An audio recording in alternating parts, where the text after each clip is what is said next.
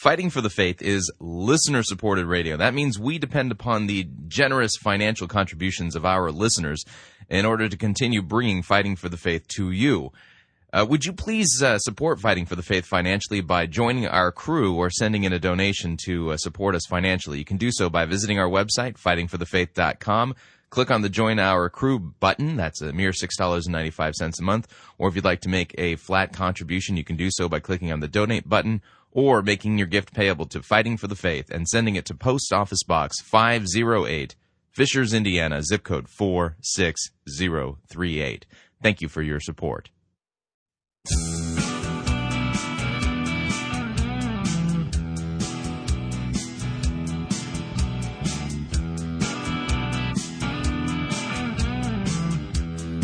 It's time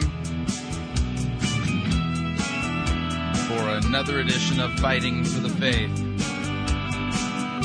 Wednesday, July 7th, 2010.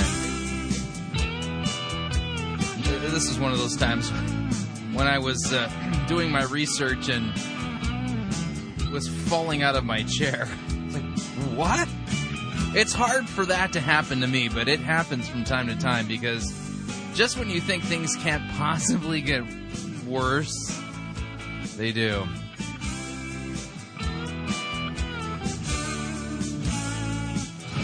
Thank you for tuning in. You're listening to Fighting for the Faith. My name is Chris Rosebrough, and I am your servant in Jesus Christ. And this is the program that dishes up a daily dose of biblical discernment. The goal of which it's to help you to think biblically, to help you to think critically, and to compare what people are saying in the name of God to the Word of God. No shortage of bizarre things being said out there on both the right and the left. You know, we are an equal opportunity to discernment ministry in that sense. We're practicing diversity, if you, if you would. Oh man.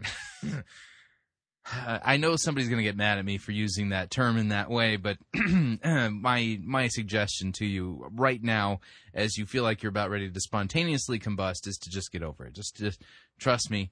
Um, I have no problem hijacking politically charged words and using them correctly.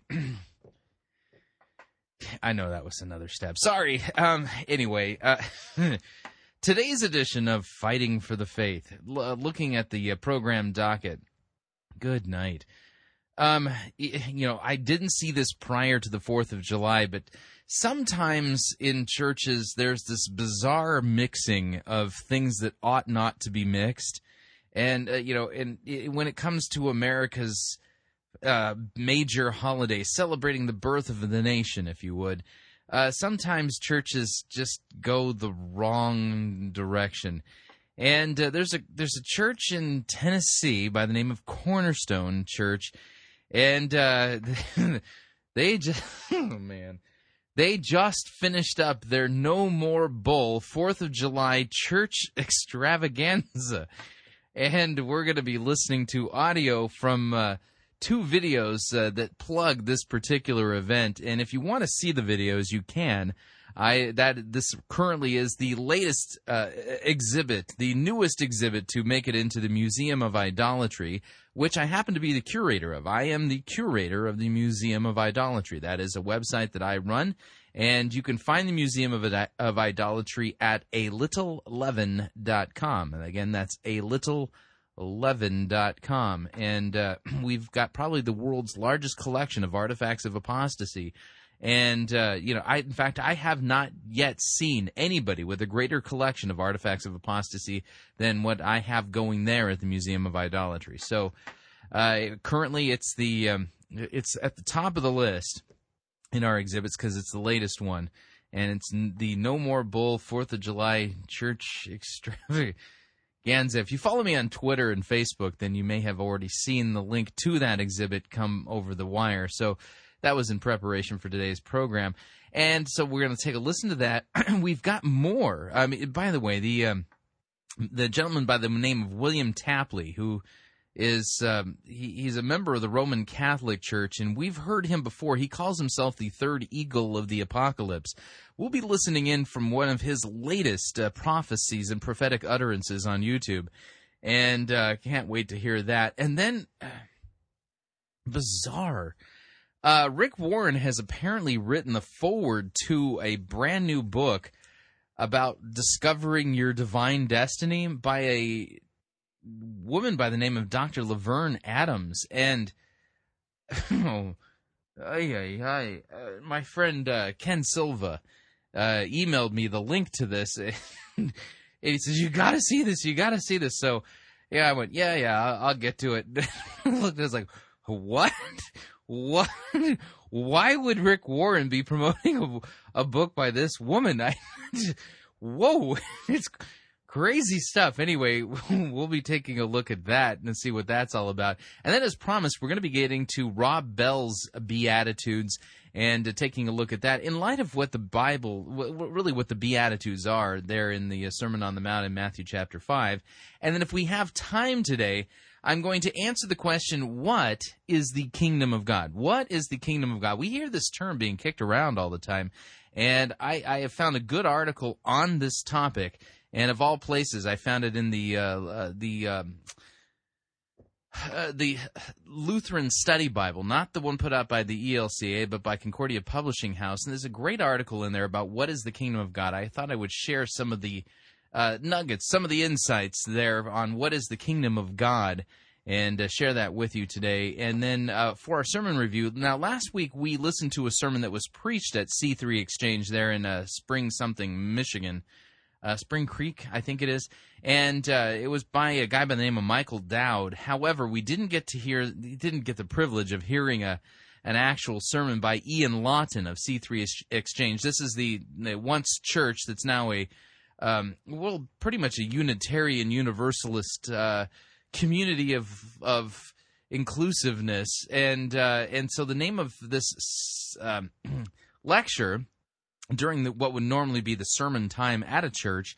Uh, is called the evolution of God. Yeah, the evolution of God from Ian Lawton at uh, C3 Exchange. I, I, we didn't get the chance to hear an Ian Lawton sermon, so I thought, you know what, I'll, I'll go ahead and review one of those. But trust me when I tell you, Ian Lawton, well, he's now going to be in our regular rotation because the, I, I am absolutely 100% convinced that this is where the seeker driven church is going. This is where uh, the emergent church is heading. It's turning, you know, back in the 1990s, back in the middle of the 1990s, we were talking about, and we, and, and there were books being written that were talking about the death of the mainline denominations.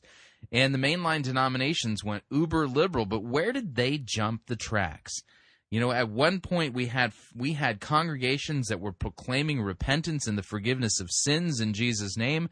They were places where you can hear the gospel, you can hear God's word correctly preached and taught, and uh, and sound biblical doctrine was the name of the game. And you know, 80 years later, um, you know, 70, 80 years later, the ch- those exact church buildings were no longer places where you can hear the gospel. You, they were places where you were basically hear, hearing liberal liberal apostasy. How did that happen? The answer to that question is is that uh, many in the mainline denominations decided to mix Christianity with the culture and to let the culture call the shots.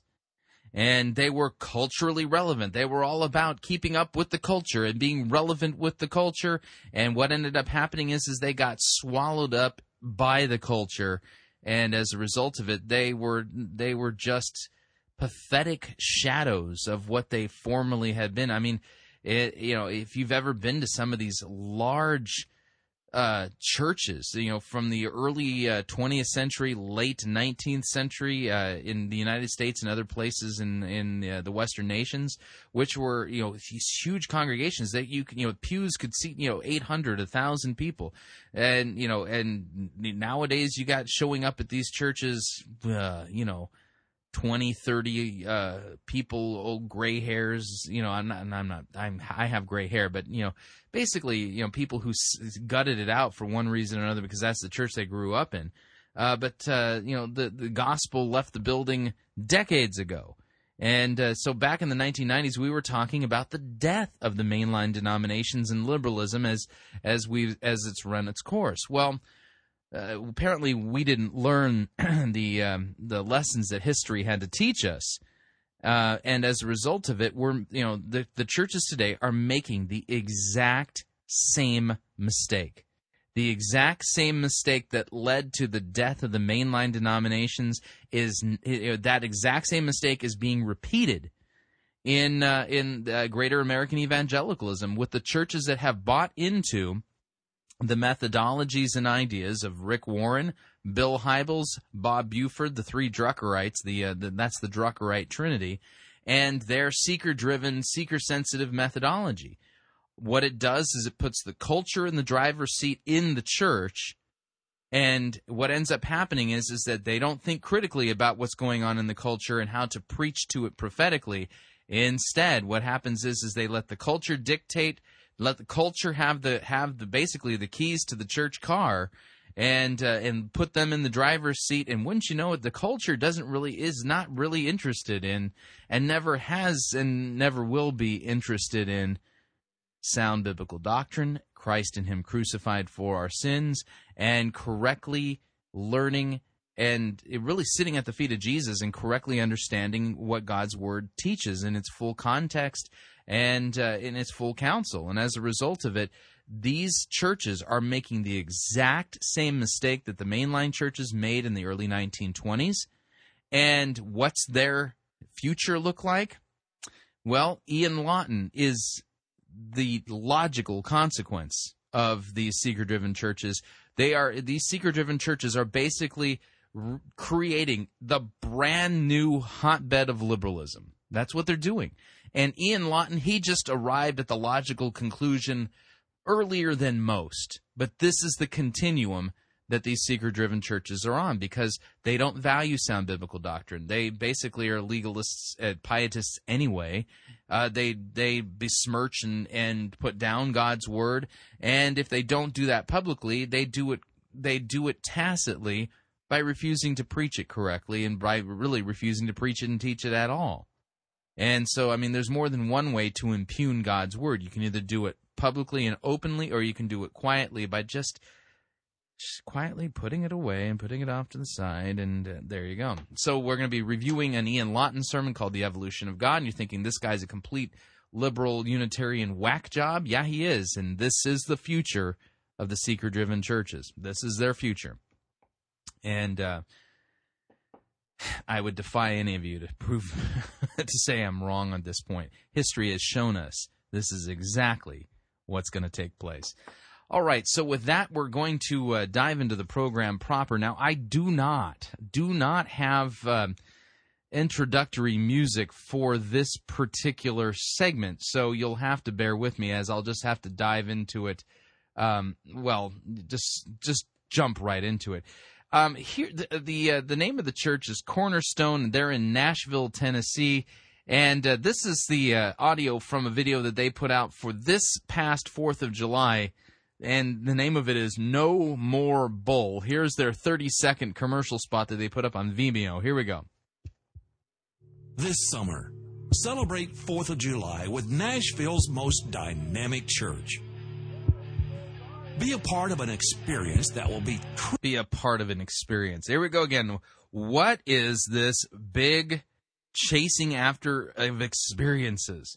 Truly unforgettable. Experience the excitement of a live rodeo, indoor fireworks, and much, much more, all inside the sanctuary. Oh, where? what, where is this again? All inside the sanctuary. A live rodeo. You can experience a live rodeo inside the church sanctuary. Now, listen, I, I just want to make something clear here. I'm not against experiences per se or out of hand. I mean, one of our advertisers here at Pirate Christian Radio is Cloud9 Living, and they sell experience gifts. You can go hot air ballooning. You can get a massage. You can have a dinner cruise. You can, uh, yeah, all of that stuff. I listen. I, I'm all for experiences in that sense, but I don't go to church to have an experience or to experience the rodeo. I mean, uh, the, the, I mean, at this point, it's stopped being a church, don't you think? Let me back this up just so that you can hear this wonderful plug again. Here we go. Experience the excitement of a live rodeo, indoor fireworks, and much, much more. All inside the sanctuary of Cornerstone Church. Hmm. How about come to Cornerstone Church and hear the proclamation of the forgiveness of sins? Hear God's law rail against your sins and your wretched sinfulness and your dirty, rotten transgressions of God's law and hear the comforting words of the gospel of Jesus Christ and his shed blood for the forgiveness of your sins. Come to Cornerstone Church and hear God's word correctly, soundly preached and proclaimed. Sound biblical doctrine. You know, church discipline. Oh, you know, it doesn't make any sense. I mean, that's what we, oh man. Yeah, Leonard Ravenhill, the late uh, Lord Leonard Ravenhill had this interesting quote. He said, he said, I think they should tax churches. Most most churches are amusement centers anyhow, and you have to pay taxes on amusement. Join Pastor Maury Davis as he preaches the illustrated sermon, No More Bull. Yeah. By the way, um, it, leading up to the um, No More Bull illustrated sermon live rodeo and indoor fireworks at Cornerstone Church in Nashville, uh, some of the members of the congregation, one of the members of the congregation put together this video. You have to understand, if you were to see the video, you could see that in the back there's like a little, um, little skid tractor thing moving large pieces of earth around at the on the floor of the church so they can set up for the rodeo. So she's interviewing a rodeo guy, and uh, yeah, listen. wow, listen to this. Here we go. Hey, we're standing here in Cornerstone Church Sanctuary in Madison, Tennessee, and we're getting ready for the No More Bull illustrated sermon for the 4th of July weekend. Yeah, that's a skip loader in the back. Uh, our shows will be Wednesday night through Friday night. Our what? Our, the, our what? Our shows. Our shows will be Wednesday night. What other days will your show be available? At 7 p.m. Saturday evening at 5 p.m., Sunday morning 10 a.m. Sunday morning 10 a.m. You're having a show. At least you're honest. We'll have a full live rodeo, and we'll also have the biggest indoor full live rodeo pyro show in the state. So this is Dennis Morris. He's of Raptor M Rodeos, and he is putting on this rodeo. Tell us, Dennis, have you ever done a rodeo inside of a church? Yeah, Dennis, please tell us. When was the last time you did a live rodeo inside a church? Could you give us some of those details of this live rodeo, please? I've been rodeoing now for about 25 years. This is the first time ever that I know of anywhere in the United States that's ever been an indoor a rodeo inside of a church. and they're saying that as if this is a good thing. Yeah, you know, I think the term no more bull, I think that they should absolutely apply that. No more of this bull. And uh, stop doing this in the church. Get back to preaching Christ and Him crucified and proclaiming God's word instead of mixing church with rodeo. I agree. No more bull. Yeah, and Dennis, this is a sanctioned rodeo event. So this is sanctioned through the International Professional Rodeo Association, and it's about ten thousand dollars in prize money up. There's there's ten thousand dollars in prize money up. wow, I mean, isn't that great? I mean, these rodeo riders can compete in the house of God and win ten thousand dollars eh, because that's ten thousand dollars in prize money that's up for the rodeo. Didn't Jesus say something about turning the house of God uh, uh, into a den of thieves? I mean, so there's professional bull riders riding for points toward world championship standings uh, at the finals in Oklahoma City. So it is professional bull riders, world champions, uh, top 50 in the association. Yeah, Dennis, how many riders are we going to have a night? 10 riders a night, five nights, 50 riders. Awesome. You do not want to miss this event. It is the biggest event thus far at Cornerstone Church. And you know we always do it upright. Thanks, Dennis. Thank you. I'm sure you do it upright. Too bad it's not done up, you know, with Christ and Him crucified and sound biblical doctrine, and you know, it's a spectacle. I'm sure. I mean, I, I, mean, in case you, you if, if you just can't decide which night to go, I'm hopefully you were able to go every night so that you could see all 50 riders in this sanctioned radio event, uh, rodeo event that was taking place inside of a ch- church. Man, you just can't make this stuff up anymore. I what has happened to the church? Everyone is so proud and happy of all their creativity and innovation, they should be hanging their heads in shame because this has nothing to do with going and making disciples of Jesus Christ. In fact, it's a flat out distraction away from it. But they do their rodeo up right. And, you know, there's $10,000 in prize money up for this rodeo inside the church, and they have the largest indoor pyromaniac uh, event in, in, in the entire state of Tennessee. Well, call up Cousin Ernie. I mean, how exciting is that? Oh, brother. Ugh. Repent. Church, we don't need rodeos and pyrotechnic shows. We need pastors who will preach Christ and Him crucified and do the holy work of proclaiming the gospel, preaching the word in season and out of season, and really teaching and proclaiming the full counsel of the Word of God. That's what we need. We don't need rodeos. We don't need pyrotechnic displays. We don't need any of that stuff.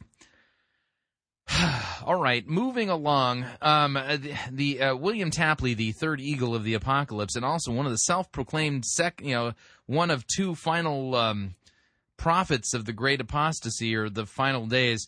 Uh, in his uh, latest YouTube uh, rant, um, this this one is just crazy. Um, here, listen in. Welcome to Revelation Unraveled. I'm your host, William Tapley. Welcome to Revelation Completely Tangled also known as the third eagle of the apocalypse and the co-prophet of the end times.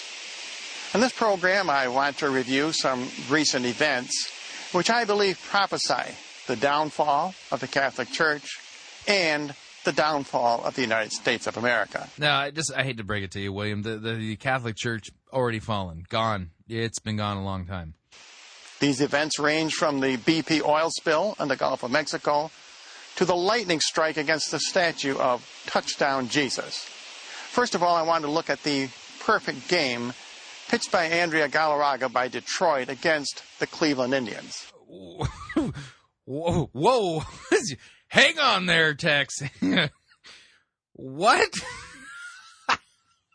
okay, hey, wait. Let me see if I got this straight. You're talking about all this end times apocalyptic stuff and you want to focus in on the debacled perfect game thing from the Cle- what? What does baseball have to do? Oh man.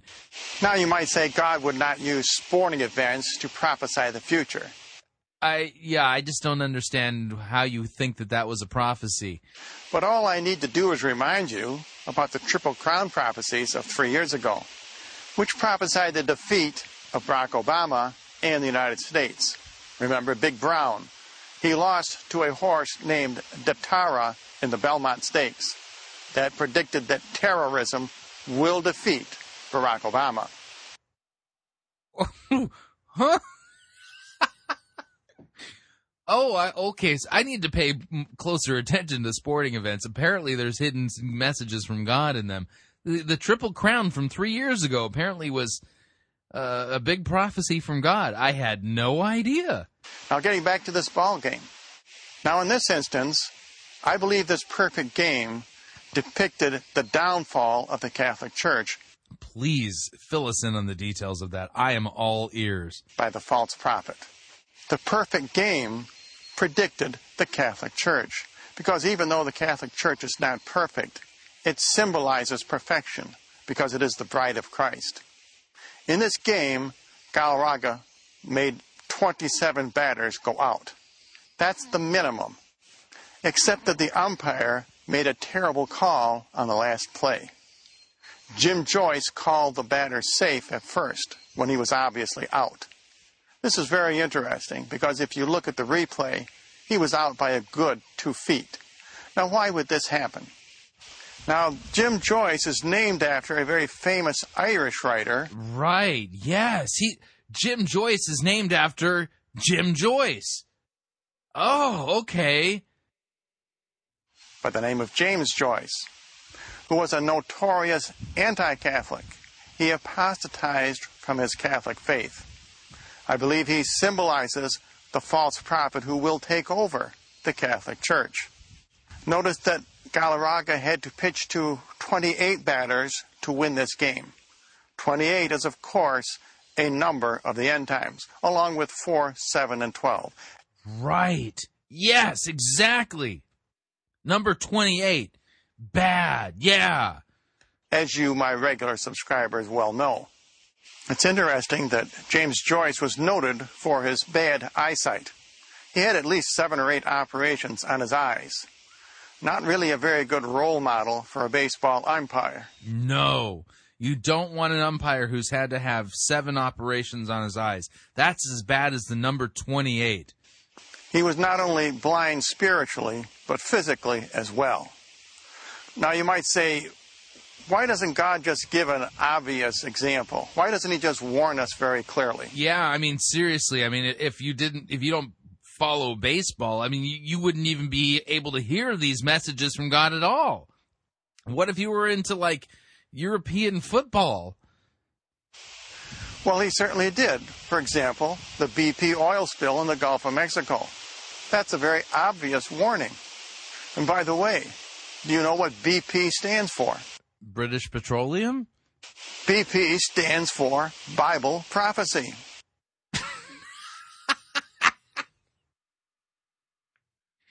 Really? I had no idea. This was a warning, another warning to America. And let's look at the next warning. And that was the flash flood in Arkansas on June 11th. This was a warning of World War III. Uh, uh, what? Um, so the flash flood in Arkansas on June 11th was a warning of World War III. Right. How was that again? It had all the indications of World War III as described in Daniel and in the book of Revelation. Number one, it was very sudden.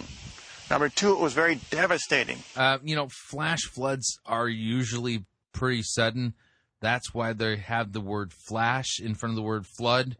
Just something I wanted to point out that flash floods by nature are sudden. Otherwise, it would just be a flood, or it could be a slow flood. But if it's a flash flood, it, you know, happens suddenly. This flash flood uprooted asphalt, even. Number three, it came in one hour, very much as described in the book of Revelation. Right. And it was very deadly. These four characteristics show that this was a prophecy of World War III.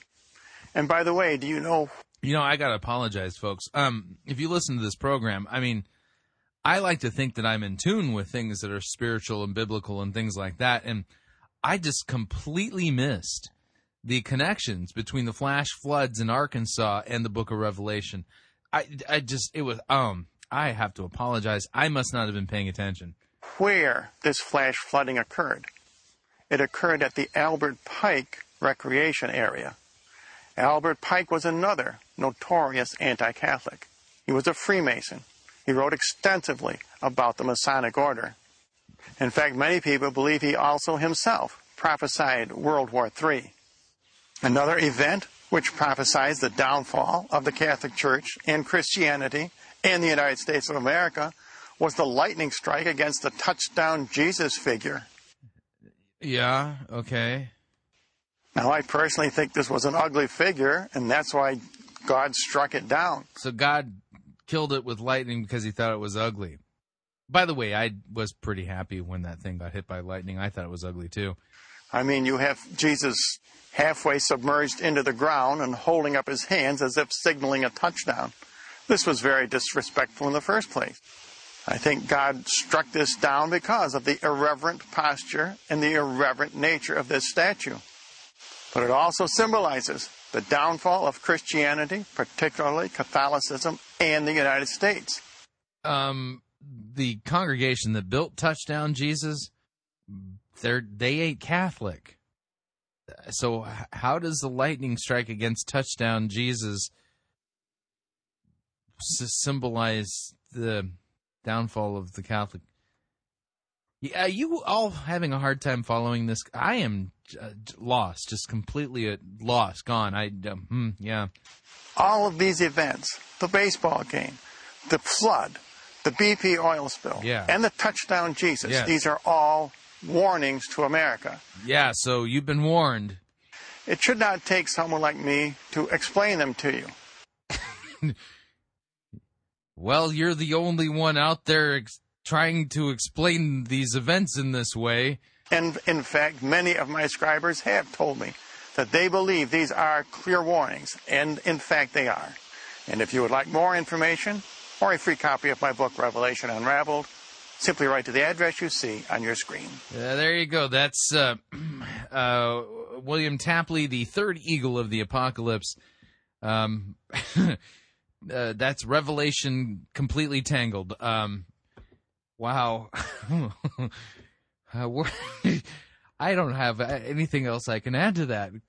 I'm. Woo! If you'd like to email me regarding anything you've heard on this edition or any previous editions of Fighting for the Faith, you could do so. My email address talkback at fightingforthefaith.com. Talkback at fightingforthefaith.com. You can follow me on Twitter. Pirate Christian's my name there. Or Facebook, facebook.com forward slash pirate Christian.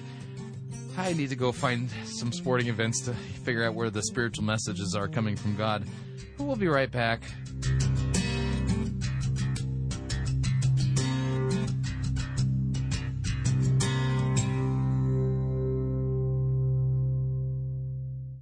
Unless your righteousness surpasses that of Rick Warren, you cannot be saved. You're listening to Fighting for the Faith.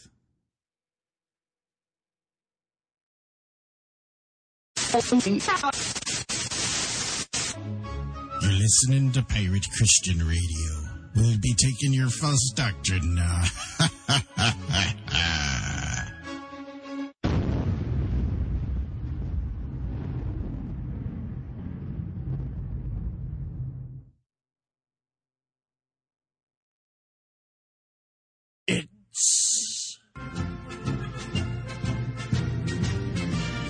Monty Python's Flying Circus Church.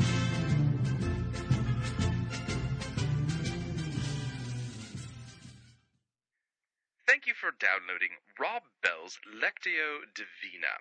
This is a resource made available by Mars Hill Bible Church in Grand Rapids, Michigan. Lectio Divina is an ancient spiritual practice from the Christian monastic tradition, and in Lectio Divina we seek to experience the presence of God through reading and listening, prayer, meditation, and contemplation. Lectio Divina can be done as an individual or a group. Are you ready to begin? Yes, I guess I am. All right. Begin by choosing a section of Scripture that you would like to read and pray. You can choose the text randomly or use a liturgical book like the Book of Common Prayer. Try not to set a goal for how much content you will cover. The goal is to listen for and experience God and His presence. Um, I guess I'll go randomly then. Eeny, meeny, miny, mo. Catch a scripture by its toe. If it's gospel, let it go. Eeny, meeny, miny, mo. Preparation for Lectio Divina. Next, do what you must to quiet and prepare yourself to hear from God. If you need to find a quiet room or sit in silence for several minutes or sit in a comfy chair, take whatever posture will help you prepare to receive and experience God's presence. Okay, let's see. I've got my comfy chair and. Oh. No. Hold on a second. You out there! How am I supposed to experience the presence of God if you're using a jackhammer? Shut up! Awfully sorry about that, ma'am. Yeah, you better be sorry! Next, when you sense that your heart is prepared, begin by slowly reading the passage of Scripture that you have selected. Don't move too quickly through any sentence or phrase, and as you read, pay attention to what word or phrase or idea catches your attention. Okay, I don't know when I'm supposed to be ready. There's no such thing, no, there's no kind of timer on me. Anyway, um, the passage of scripture. Judas hung him, himself. Judas hung himself.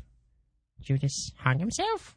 Next, begin to meditate on the word, phrase, or idea that captured your attention. Repeat it again and again. Hung himself. Hung himself. Hung himself. What thoughts come to mind as you meditate on this word, phrase, or idea? Suicide? What are you reminded of in your life?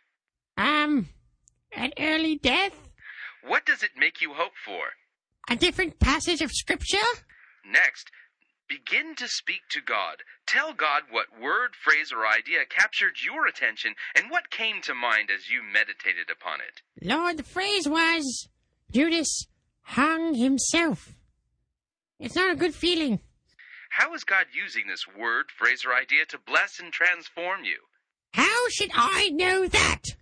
Tell God what you have been thinking and feeling as you've listened and meditated. I'm feeling depressed. Tell God how you hope this word, phrase, or idea will change your heart to be more like His. This is rubbish! A complete waste of my time. I could be out trimming the petunias or burying the cat or something. If I'm going to experience God, I'm going to do it the old fashioned way. Just open the Bible and read it. Don't be so silly and modern. Everybody knows that you can't experience God that way.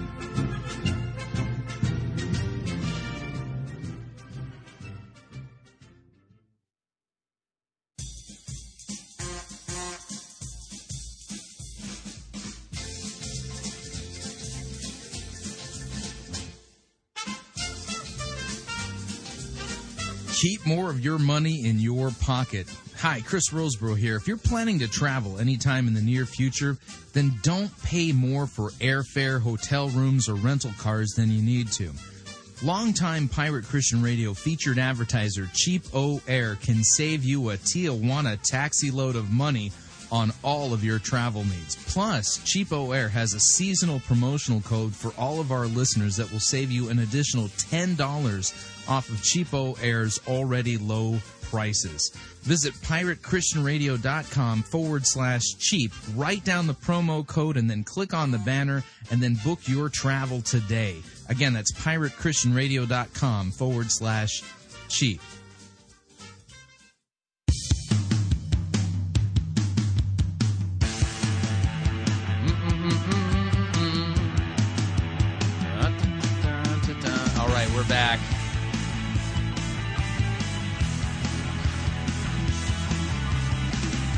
Warning if you're getting your prophetic updates from the third eagle of the apocalypse, you may want to consider a different source.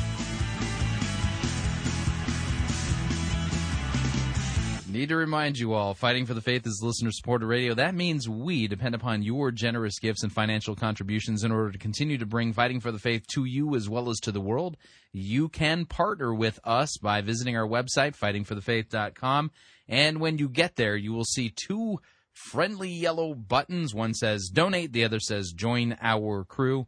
And uh, when you join our crew, you're signing up to automatically contribute $6.95 every month uh, to Fighting for the Faith and Pirate Christian Radio, and that helps us because with uh, as our subscriber base in the in you know as far as our uh, crew members grows, then that stabilizes our financial position. So it makes it so that we can pay you know at least meet our um, uh, minimum budgeted expenses on a monthly basis. So. That is a great way to support uh, Fighting for the Faith and Pirate Christian Radio. Of course, if you would like to specify the amount that you would like to contribute, uh, you can do so by clicking on the donate button, or you can make your gift payable to Fighting for the Faith and send it along to Post Office Box 508, Fishers, Indiana, zip code 46038. Okay, moving along here. Um, yeah, I guess I should play my um, vintage news music because technically this is kind of like a uh, news stories Kind of, it's from the PR Newswire. Let, let me cue this up. From the PRWeb.com website, headline reads New book Driven by Destiny by Dr. Laverne Adams, foreword by Rick Warren, reveals 12 secret keys to transform the future. Who? what? Have these people got these 12 secret keys to transforming the future from the third eagle of the apocalypse? Rick, what is Rick Warren doing writing the foreword to a book like this? Let me, uh, by the way, uh, Dr. Laverne Adams uh, calls herself the Doctor of Destiny.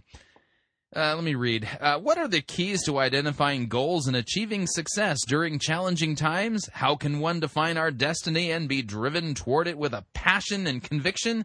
How does one rebound from losing things held dear?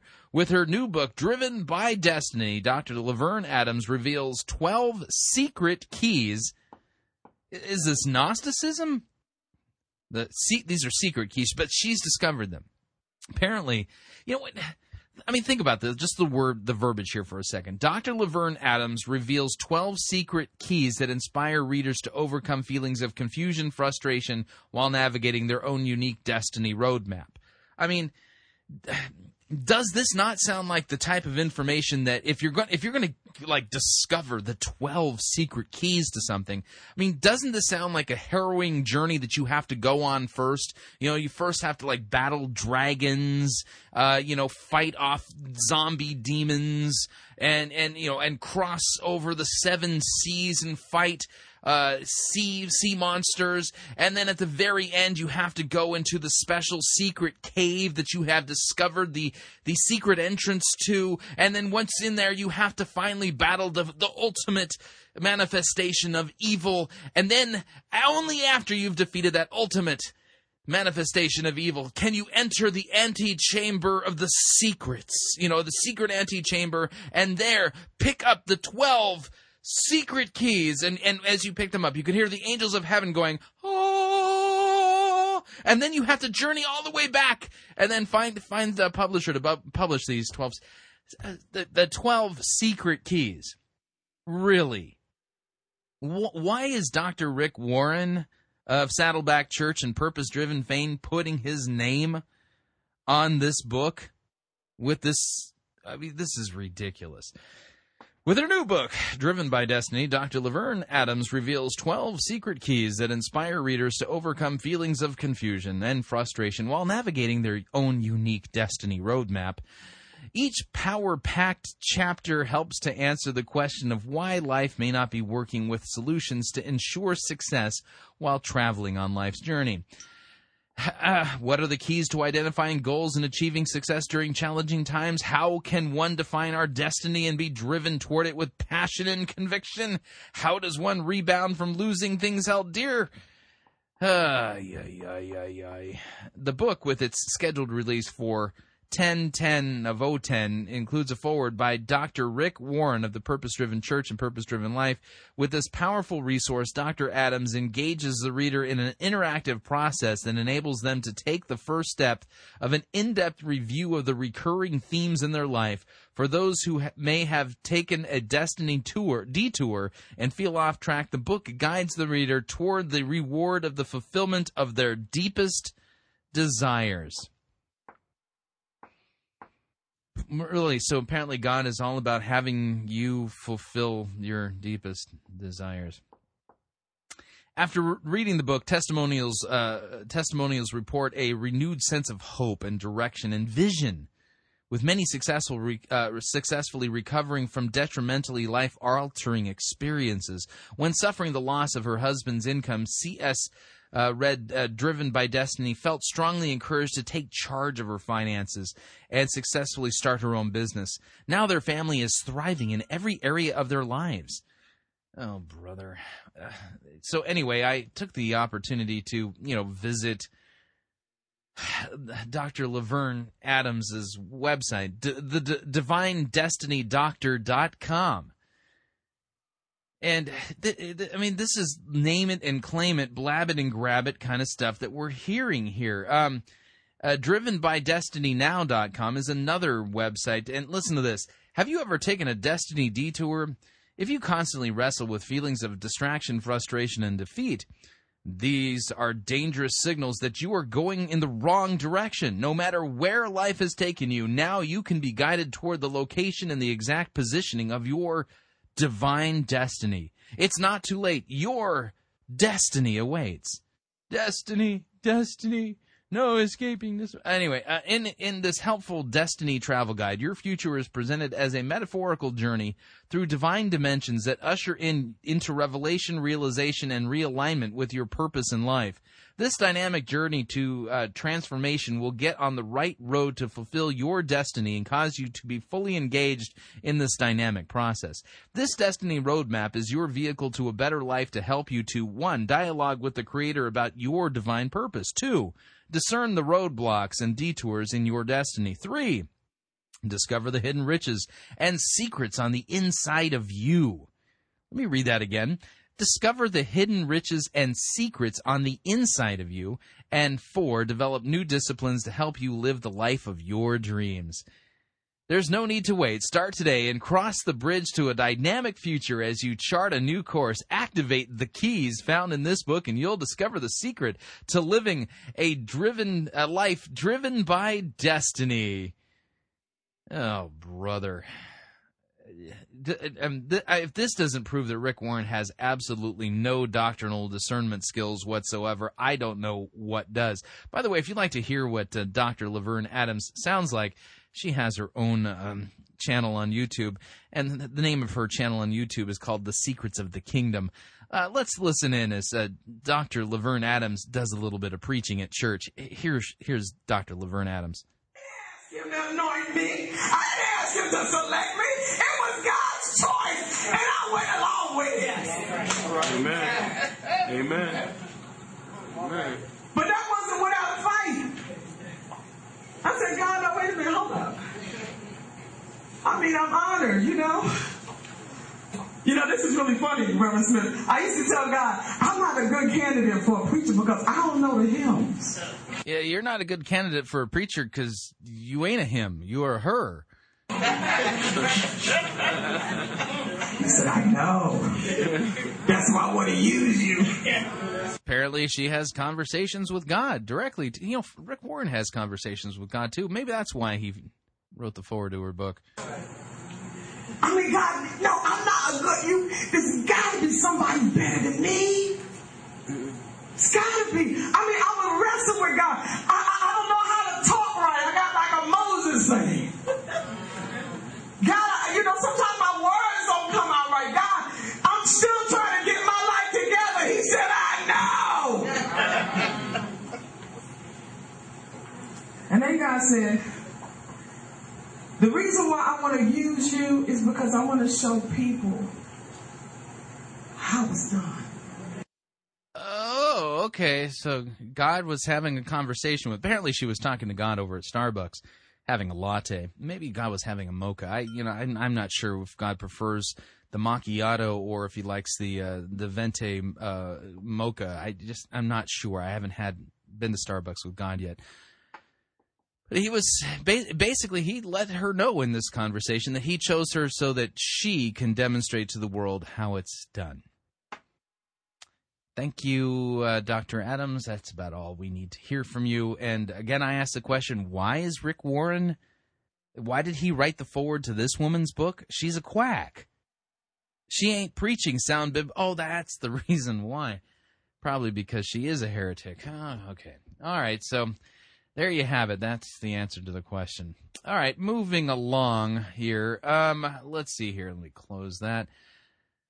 Now this is this is not an up to the minute revelation, but back in October of last year, Rob Bell was fairly new to the whole tweeting thing, and uh, I don't particularly care to use that word myself. I I find that uh, using the word tweet when it comes to Twitter just challenges the my entire masculinity.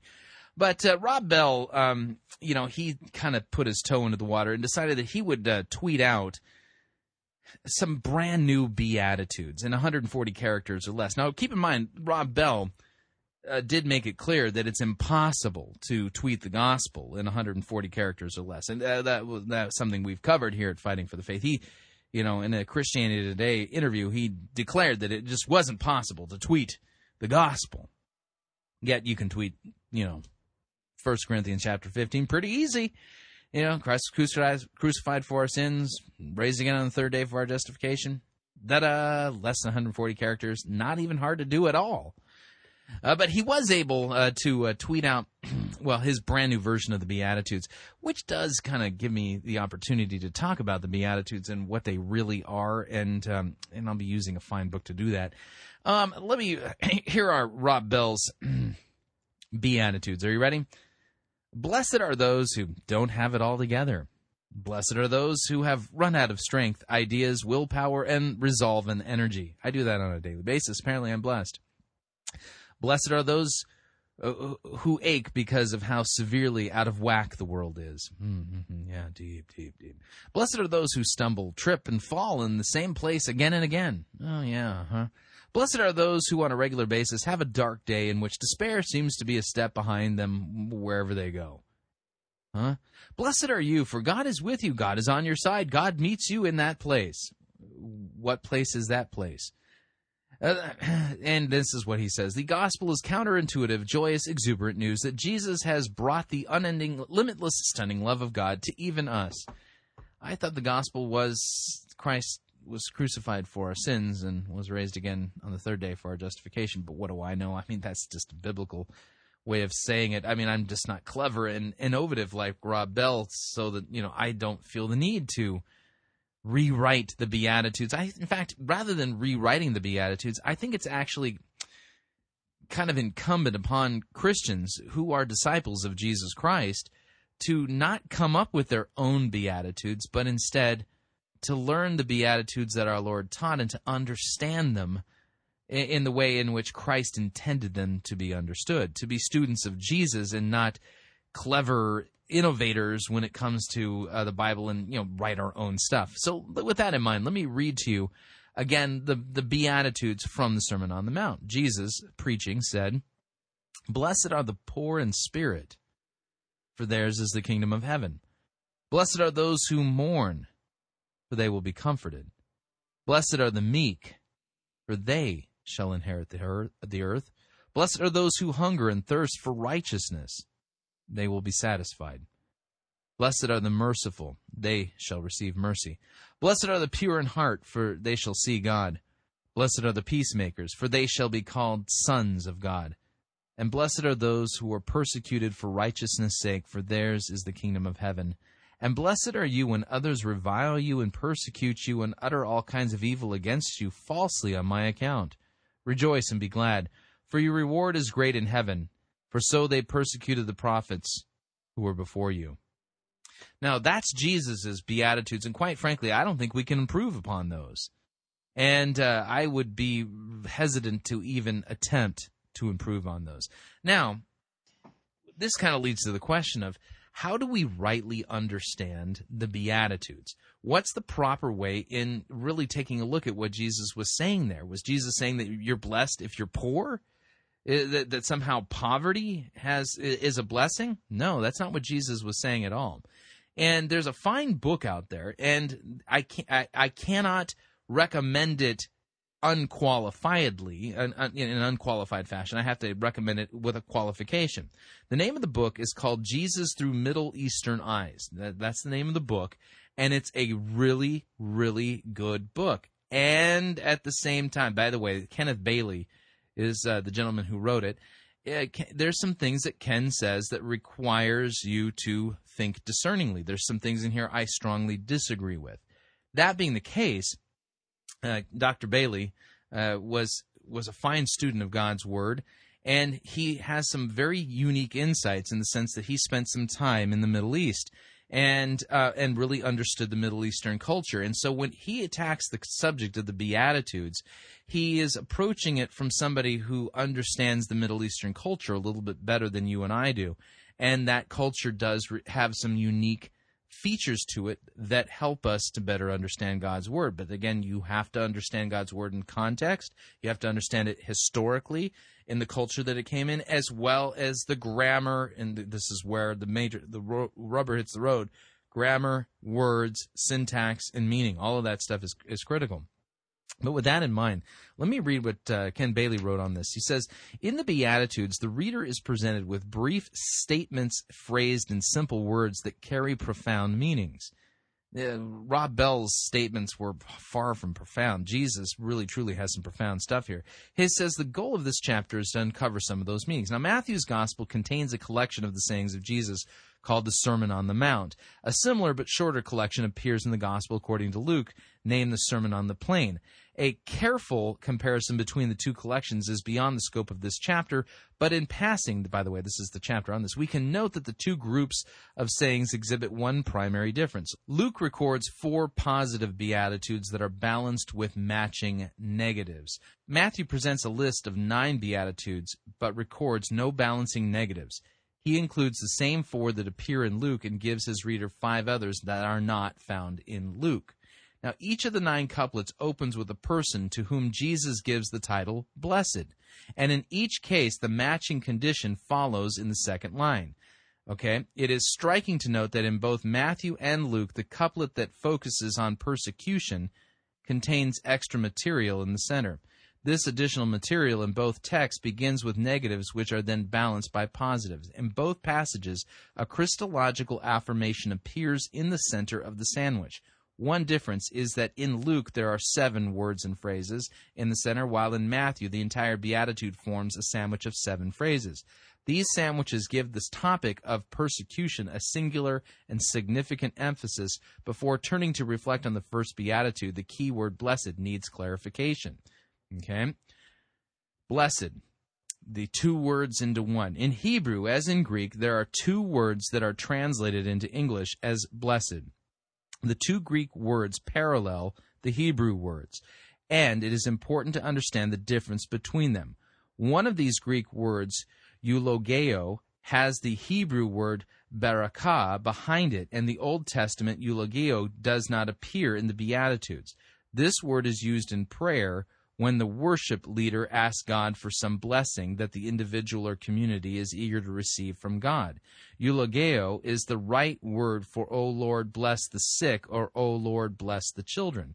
The other word in Hebrew is asir, and makarios in Greek are, are word clusters which, with, with, with their cognates, are being described by Raymond Brown as not part of a wish and not and to not invoke a blessing. Rather, they recognize an existing state of happiness or good fortune. So in here we in the Beatitudes, okay, the Greek word is makarios, and that Greek word carries with it not that if you do something you're going to be blessed, blessed, but they it, the blessing already exists. So the Greek, when we say blessed, Jesus is saying that th- those people are already blessed, not that they will be blessed if they do something. Let me continue. That is they affirm a quality of spiritual uh, of spiritual uh, spirituality that is already present. In English, we communicate this sense of the word with a hyphen or an accent. When saying Miss so and so is a blessed person in our church, one is not asking for something, but rather affirming a quality in Miss so and so that already exists. In the Beatitudes, the term for blessed is Makarios, the second of these two words. The presence of Makarios in the Beatitudes makes a great difference. The third Beatitude should not be understood to mean if you are meek, then you will inherit the earth. As a group, the Beatitudes do not mean blessed are the people who do X because they will receive Y. The point is not exhortation for a certain type of behavior. Instead, they should be read with the sense that look at the authentic spirituality and joy of these people who have or will be given X.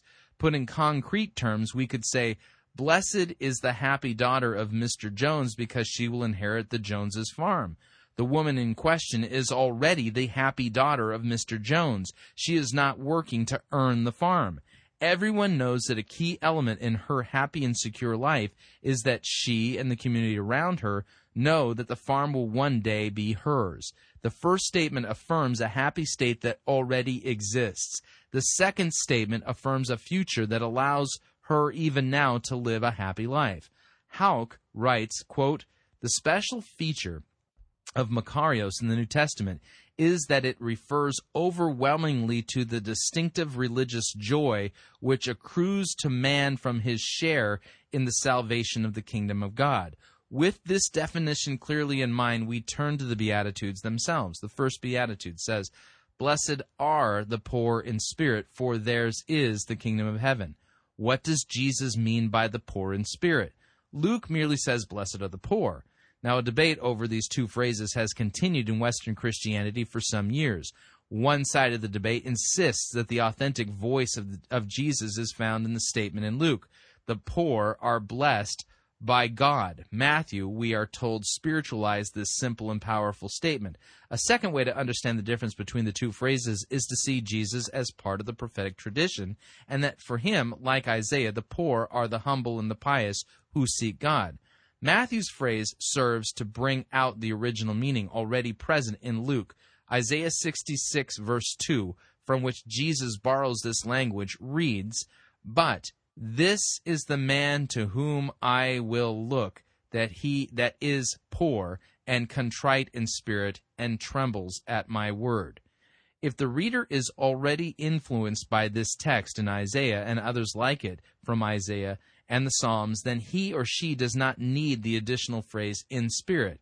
If that background in Isaiah is not known, then the phrase poor in spirit is critical for comprehension. On rare occasions, the word poor in Isaiah does refer to people who do not have enough to eat, but in the majority of cases, it describes the humble and the pious who know that they need God's grace and tremble at his word. Jesus goes on to affirm that these blessed ones make up the membership of the kingdom of heaven, which is already theirs. But what precisely is the kingdom of God? There is no simple answer to this question. Everything Jesus said and did is in some way related to the kingdom of God. It has to do with the rule of God in the lives of individuals and society. The Lord's Prayer includes the words, Thy kingdom come, which obviously looks to a future that is unfolding.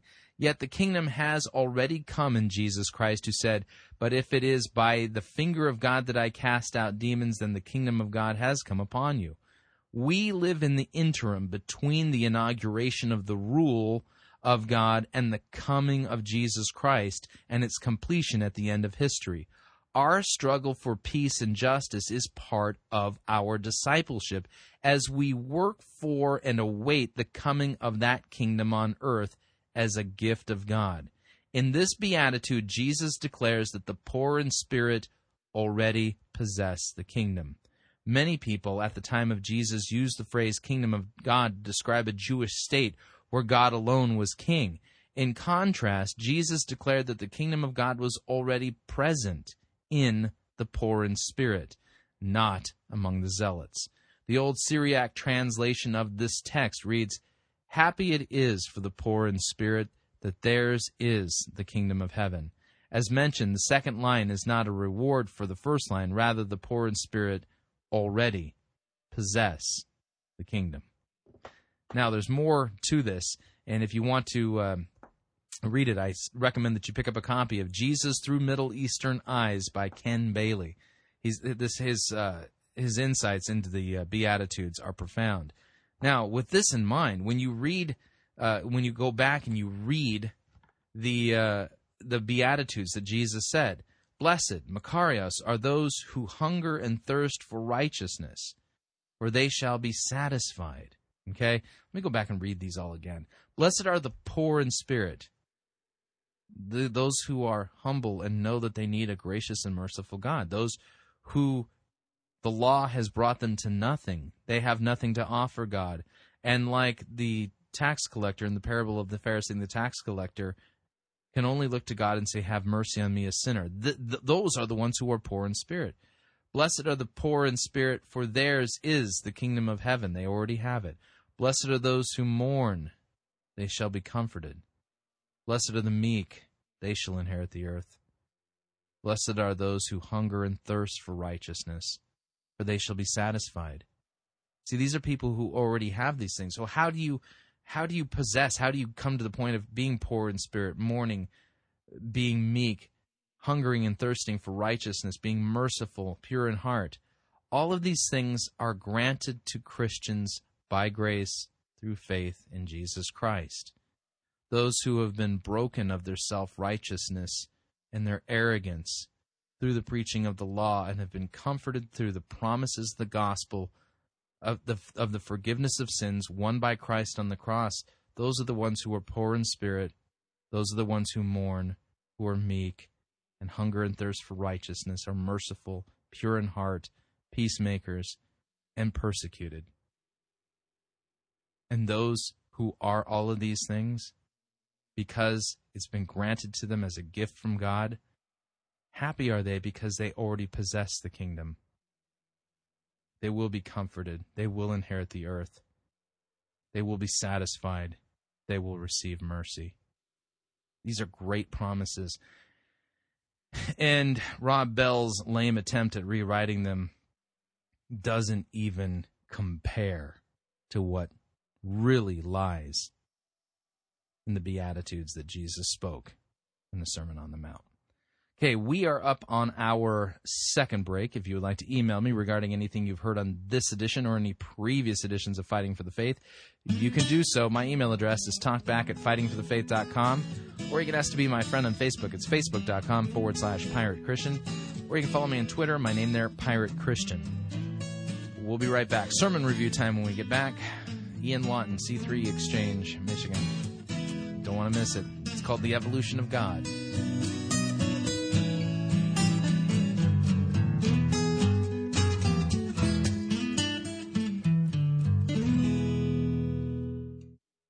We don't need to rethink Christianity, we need to rediscover it. You're listening to Fighting for the Faith. This is the air I breathe. This is the air I breathe.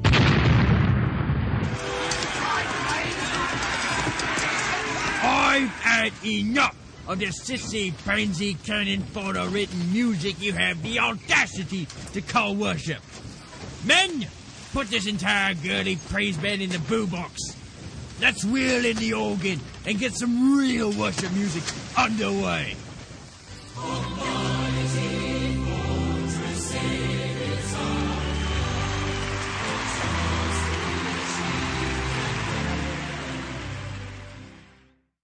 Ye be listening to Pirate Christian Radio.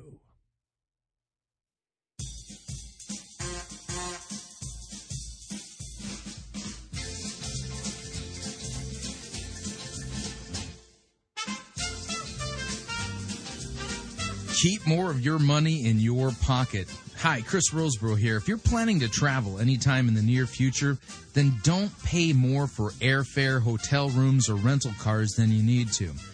Longtime Pirate Christian Radio featured advertiser Cheap O Air can save you a Tijuana taxi load of money on all of your travel needs. Plus, CheapOair has a seasonal promotional code for all of our listeners that will save you an additional $10 off of CheapOair's already low prices. Visit piratechristianradio.com forward slash cheap, write down the promo code, and then click on the banner and then book your travel today. Again, that's piratechristianradio.com forward slash cheap. Hello, this is Reverend Matt Slick, President and founder of the Christian Apologetics and Research Ministry. I wanted to let you know about our online schools of theology, apologetics, and critical thinking. Each school has been developed out of my more than 30 years of experience as a teacher, author, and defender of the Christian faith. With these schools, you can learn what you need to know about the Christian faith, how to defend it, and how to promote the gospel. The three schools are very easy to use, and you can go through them at your own pace. They're designed with short, succinct lessons that include topics such as Christian doctrine, the Bible, evangelism, the cults, atheism, evolution, Islam, logic, and critical thinking. Each lesson is followed by questions that you answer in a self-paced fashion. So, in order to grow in your Christian faith, please visit carm.org. That's C-A-R-M dot O-R-G and click on the link for the online schools at the top of the page. And enter the code PIRATE to receive a 10% discount.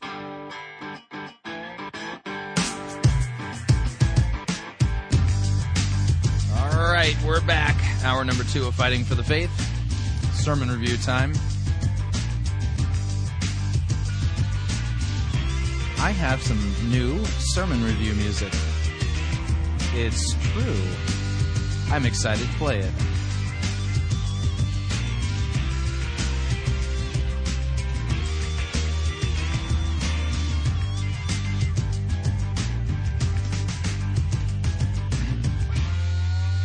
Right, without any further ado, let's dive into our sermon review.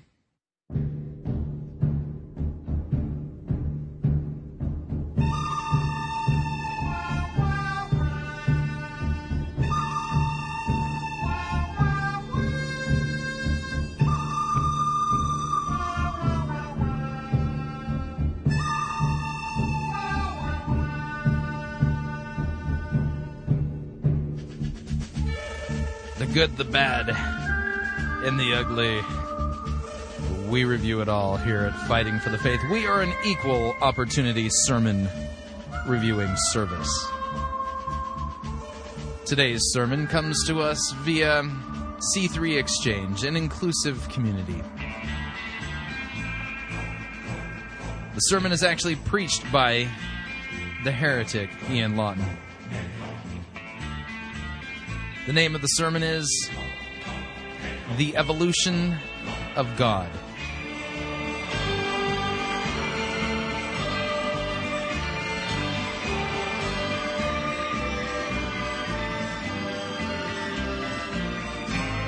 You know, I'm wondering if I should use this music for like the super ugly sermons.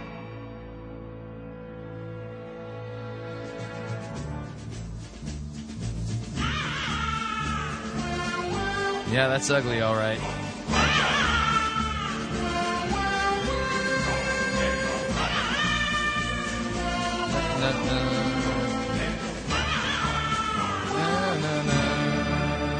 All right.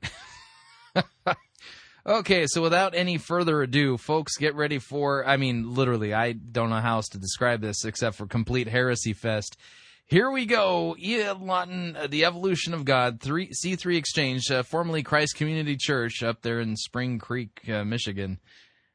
Here we go. Well, today we are celebrating Evolution Sunday, and we're doing that because this is the nearest Sunday to Darwin's 201st birthday. Yeah, that's right. You heard that right.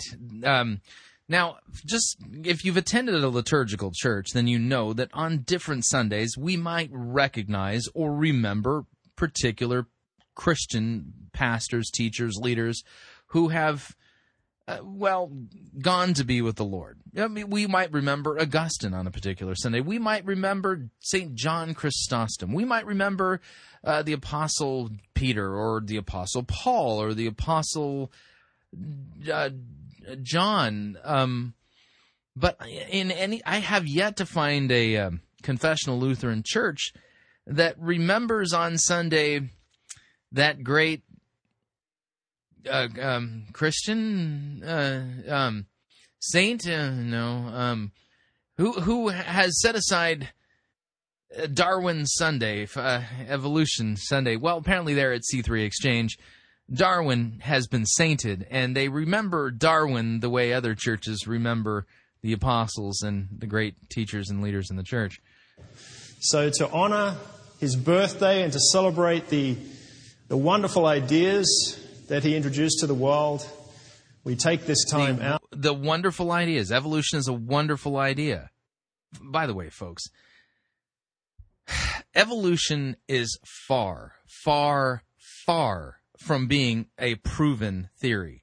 It's got so many holes in it. It makes Swiss cheese look like, you know, as something firm that you can stand on and, and bounce up and down on without hurting yourself. Okay? If you were to visit piratechristianradio.com, in fact, um, I'm pulling up my web browser right now and I'm surfing on over to uh, piratechristianradio.com, home of, you know, Pirate Christian Radio and you were to click on the Pirate Store. Now, at the Pirate Store, we have books that we like to feature eh, that we would like for you to consider purchasing. Now, in eh, the, we have, eh, by the way, this is all powered by Amazon.com. All of our all of our fulfillment and orders are done by Amazon now. And if you were to uh, look on the right hand side of the Pirate Store, you would see different categories. One of the categories says, "Are you ready?" Contra evolution. Okay? Folks, Darwin's theory is it's it's garbage science. I'm sorry, it is. There is no evidence whatsoever to support evolution. And I would recommend if you uh, would like to learn more about this, we have several books that I would challenge you to read. Namely, uh, if you want um, kind of a, an introductory. Um, an introduction into this topic on the uh, on the the problems with evolutionary theory, I recommend the book The Case for a Creator by Lee Strobel. Okay? The Case for a Creator by Lee Strobel. He is not a scientist, but he's a journalist. And he interviews top scientists who completely done, you know, have problems scientifically with evolution and basically get, brings their arguments to bear on evolutionary theory. This is a theory that is just problematic at best. Okay. Now, uh, the second after that, I would recommend the book called Darwin's Black Box by Michael Behe. Okay, he's a biochemist, and uh, his his attack against evolution is just scathing. And not only that, he uses Darwin's own Darwin's own claims as to whether you know Darwin came up with a way basically saying uh, evolution would be proven wrong if this if X, Y, or Z were to happen. Uh, Michael Behe in Darwin's Black Box takes up Darwin's own definition, his own words to disprove evolution, and shows from a biochemical point of view that evolution is not feasible, possible at all. No way, Jose. And he does it uh, using the science of biochemistry. Another good one is a book called uh, Darwin on Trial by Philip E. Johnson. Now, those are the three that I would recommend that where you would start. You can also add into the mix the New Answers book by Ken Ham. You could, um, uh, uh, for something that's a that's a little bit headier, but also really good, is a book called The Natural Sciences Know Nothing of Evolution by by the late Doctor A. E. Wilder Smith. This is brilliant stuff. I actually got to hear uh, Dr. Wilder Smith lecture on this book when I was uh, at uh, Concordia University in Irvine, and it's wow, it's just crazy. It's good stuff. And uh, and so and then of course uh, another good book, Jonathan Wells's Icons of Evolution: Science or Myth and Why. And um, you you need to you need to read up on these things. Okay, evolution is a competing religion. It is not compatible with biblical Christianity, although there are Christians who hold to it. And they they mistakenly think that this is just science, this is just the way it is. No, it isn't. It isn't just the way it is. Genesis gives us a correct account. God created. Jesus himself affirms that creation he affirms the historicity of the biblical stories in the book of Genesis and that God is the one who created. Evolution creates so many problems it's not even it's not even funny. And evolution ultimately leads to the brutality that we see in communism and fascism and uh, and their and their the, their false prophet liberal Protestantism. Yeah, it it basically means, you know, if you believe in evolution, death is a good thing, not a bad thing. Brutality in the survival of the fittest becomes a good thing, not a bad thing. The, I mean, evolution opens up such a big can of worms and it ultimately undermines biblical Christianity. I know that there are some, including uh, C.S. Lewis, who tried to marry the two together. And I, that, I just think that is a bad, bad way to go, especially in light of the fact that there are good scientific reasons, not reasons necessarily biblically, but good scientific reasons by given by scientists to not grant evolution as having been established. It's far, far from established. Now, with that, let's um, listen in at, on Darwin Sunday over there at C3 Exchange. Now, to honor Evolution Sunday, as you can imagine, not every church in the world is celebrating Evolution Sunday, but uh, there are a number of churches that have created a counter, a counter movement and are celebrating Creation Sunday. That's all right. We here will celebrate Evolution Sunday. And it's surprising to many of us that this is still an issue. I imagine that many people in this room would be surprised that we even need to speak about the issue of creationism and evolution and progressive Christianity. It seems like it would be a done deal. Uh, it's not because evolution is far from proven. In fact, it, when you apply sci- real critical science to it, the whole thing collapses. A resolved issue, but clearly not the case. Still seems to be an issue for people that they want to continue to believe in a literal Genesis creation story. That seems to be very important to certain people in certain groups. Uh, it was important to Jesus. He believed and taught in a literal Genesis creation story, and he was God in human flesh. I trust Jesus. I don't trust Darwin. One of my favorite comedians is Ricky Gervais. Others know him and like him. He's a British comedian, and he does a beautiful. And he's an atheist.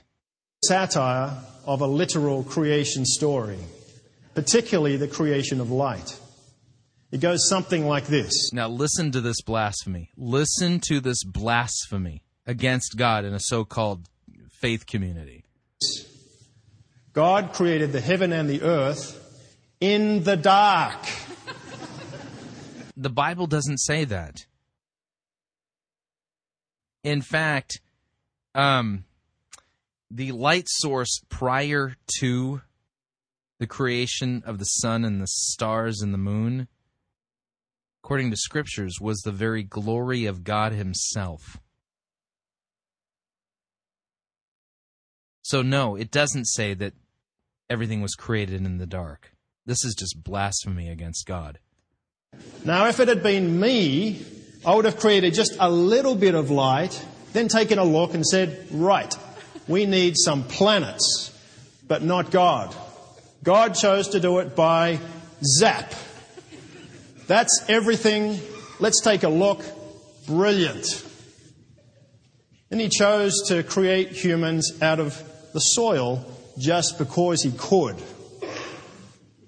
Now, I'm very grateful that according to this story, the light was created before human beings were created. Can you imagine the mess? If we'd been created in the dark, we would have all ended up looking like Mr. and Mrs. Potato Head with different parts of the body all in the wrong places. It could have been a very dangerous thing. I'm grateful that light was created, according to the story, before people were created. Now you've got to laugh. You've got to laugh because I'm telling you to laugh. You've got to laugh. Look, listen to the mocking. And this, this is just absolute mockery of God and what His Word t- says and teaches in a so called faith community, an inclusive faith community. Laugh, because if you don't laugh, you'll cry. You'll cry at the statistics that I'm about to give you. That in America, something like 45% of people still believe in some form of young earth creationism. Almost half the population. Now, notice this is presented as a problem. People who believe the Bible. If you don't laugh, you'll break down weeping at that statistic. The question I want to raise with you this morning is why is there such fear of evolution? Because evolution is a competing religion that completely destroys God and makes it so that our lives are completely meaningless and that death is a good thing and that basically brutality and the survival of the fittest is the means by which we have climbed up from the uh, primordial ooze. What is the big threat? What is it that some people think will be lost if we embrace the scientific theory and fact of evolution? Well, is it possible that some people think that if they embrace evolution, that their God will be lost as well? You think some people are afraid that they will be on a slippery slope, a slippery slope towards atheism. Hmm, now I just want to point this out. Are they afraid that they're going to be on a slippery slope towards, hmm, atheism? Well, by the way, this sermon was released on the podcast for C3 Exchange on February 7th, 2010. This was prior to the removal of the cross at their church. I think one could make an argument that C3 Exchange, which was formerly Christ Community Church, somehow seemed to be on a slippery slope. And what got thrown out as they progressively got worse and worse and worse in their progressive heretical teaching? The cross and Jesus Christ. They went. So hearing him say, "Oh, what are you afraid of?" really sounds disingenuous now. Now that we know what happens on that slippery slope from pe- from so-called churches that embrace these progressive anti-Christian ideas. Lawlessness, maybe anarchy. Maybe that's the fear. So this morning I want to put you at ease. This morning I want to raise the possibility that you can believe both in evolution and in God. I want to explore that with you a bit this morning. Let me begin with a story. A group of scientists got together. They said to each other, Look, we are very smart people. We have come so far. We have gained such incredible knowledge. I don't think we need God anymore. Look at it. We can clone people. We have incredible technology. We can do whatever we want. We don't need God. So they went up to God and they said, God, we don't think we need you anymore. Look at the incredible skills and expertise that we've gained. We don't think we need you. God said, All right, then let's have a little competition. Let's have a man making competition. And the scientists said, that sounds fine, we can do that. But God said just one thing. This is going to be a competition run the way I used to do things, like at the time I created Adam and Eve. The scientist said, Well, that's fine as well. One of the scientists reached down to pick up some dirt on the ground, and God said, No, no, no, no, no. You go get your own dirt.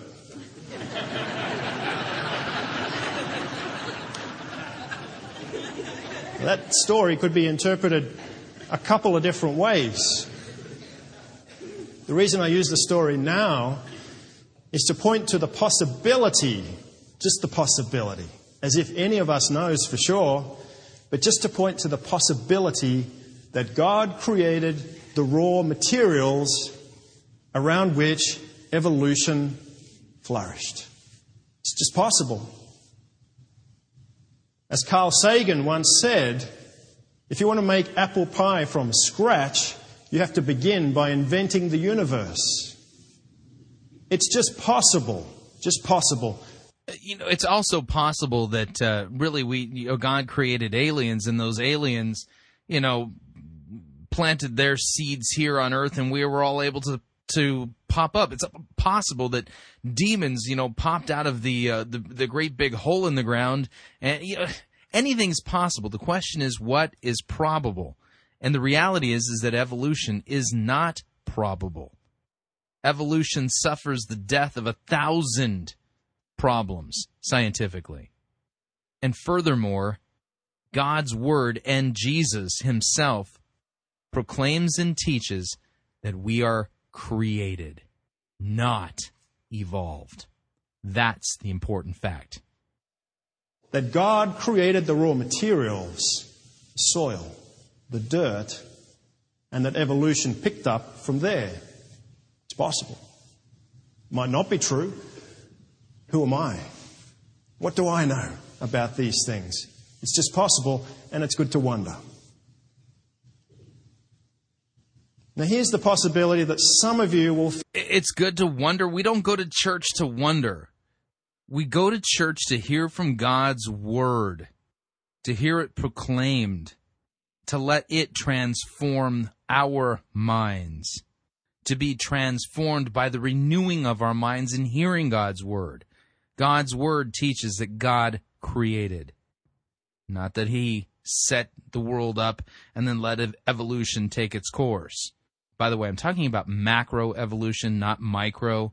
Yeah, I understand that there's small deviations in, in, in individual species. I'm not stupid. I understand that. Feel is good news. You can have thorough scientific inquiry, you can have evolution and you can still have your God. You can take the best that science has to offer and you can still have a God that is thoroughly reliable. No, you can't because he can't even tell you the truth of how we got here. All inclusive,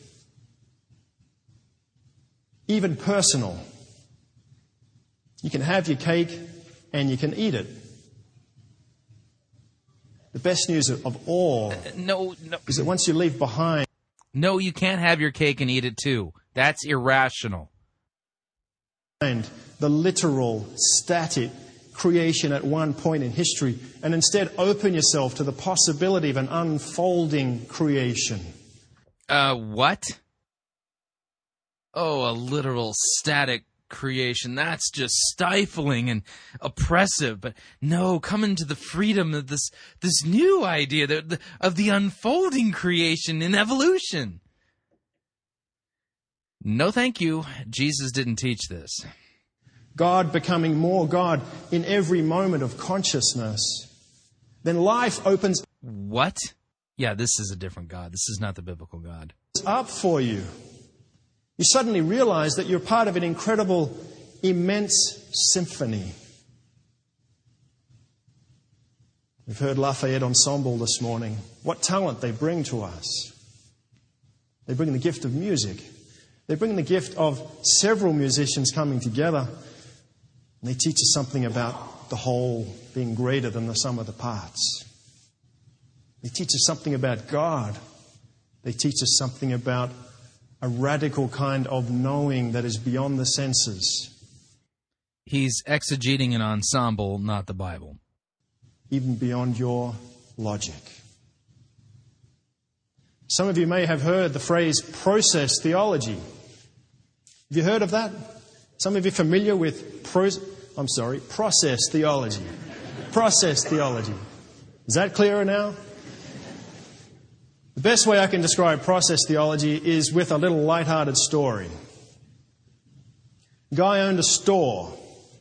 One day he hears a booming voice say to him, Sell the store. He ignores the voice for several days, but it keeps coming back. Sell the store for $3 million. So he sells his store for $3 million. Then the booming voice says to him, Go to Las Vegas. So he goes to Las Vegas. And the booming voice says to him, Go to this blackjack table. He goes up to the table, and the booming voice says, Put all of your money on this table. So he does that. Plays a game of blackjack. He gets a, a 19 and sees that the dealer has a 6. And the booming voice says, Take another card. He says, You've got to be kidding. I've got 19. The dealer's got 6. Take another card. He takes another card. It's an ace. The booming voice says, Take another card. He says, You've got to be kidding. I've got 20. He takes another card. It's another ace. And the booming, vo- the booming voice says, Well, blow me down. That's unbelievable.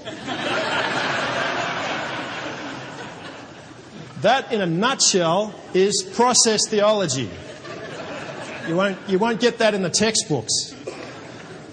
That is process theology. Is it crystal clear to you now? Process theology says that God is an active agent in the universe, not a coercive power, but a persuasive power. Now stop and think about the difference between those two words.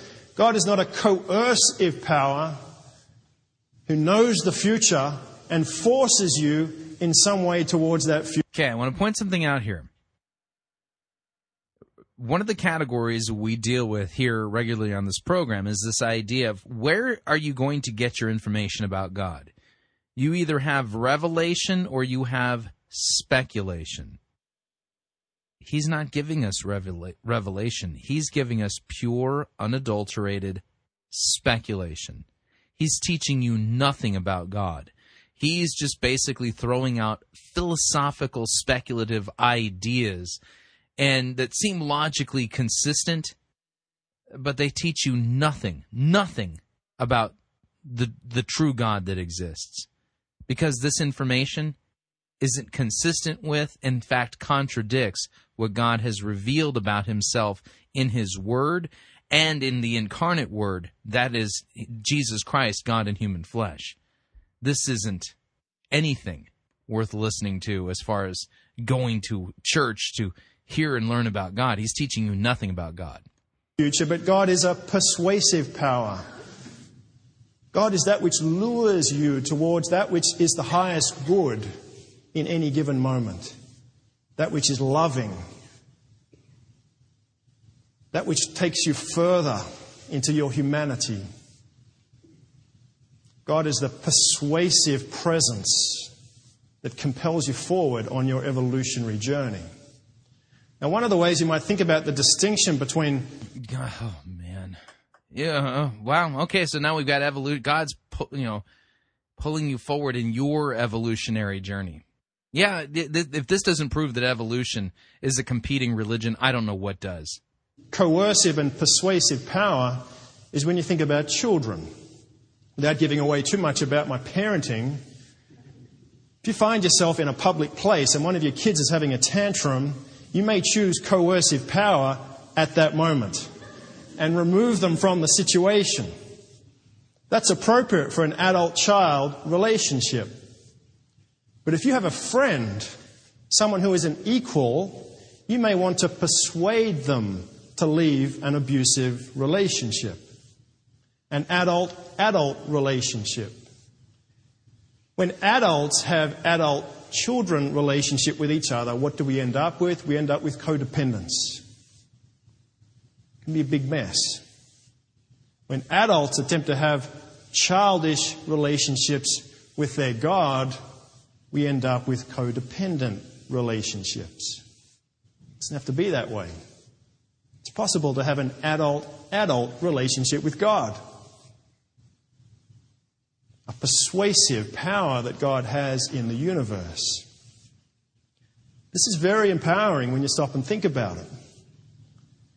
Once you believe that the future is open, that life is a series of experiences, and in each experience, together we are creating the future, then your life becomes very powerful. Your thoughts and your actions become part of the co creation of the future. By any other name, evolution. All of our actions are related, and together our collective actions and thoughts create an unknown future. Wow. This sounds just like the emergence. We're co creators with God. This is just an absolute lie. This is not taught anywhere in the scriptures. Hmm. How empowering. Think of yourself as a dancer. Actually, while we're imagining things, why not go all the way? Think of yourself as a Latin diva. Think of yourself as a dancing goddess. Why not? Imagine yourself dancing with life. The ballroom floor is the Earth's spinning surface itself. Imagine yourself a Latin diva, dancing with life. And at your best, you can't even tell if you're being led or if you are leading. If you are dancing or being danced, all is one. You are in the flow of life. Deceiving and being deceived.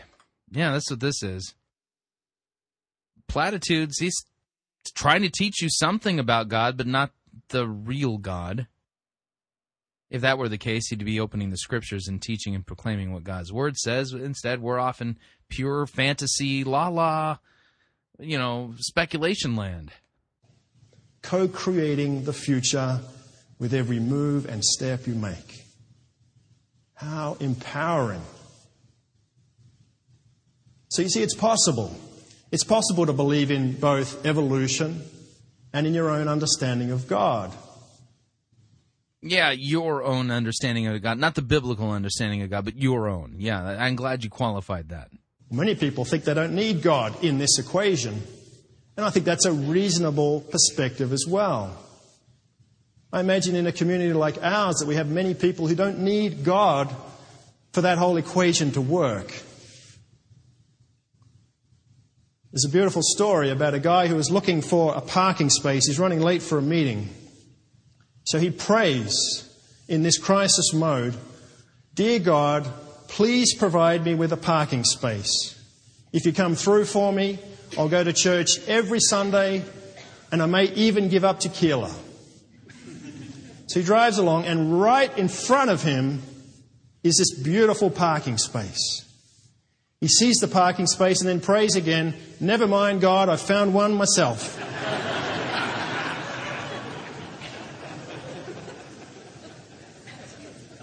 and that's how a lot of people approach this issue. I don't need God for this to work.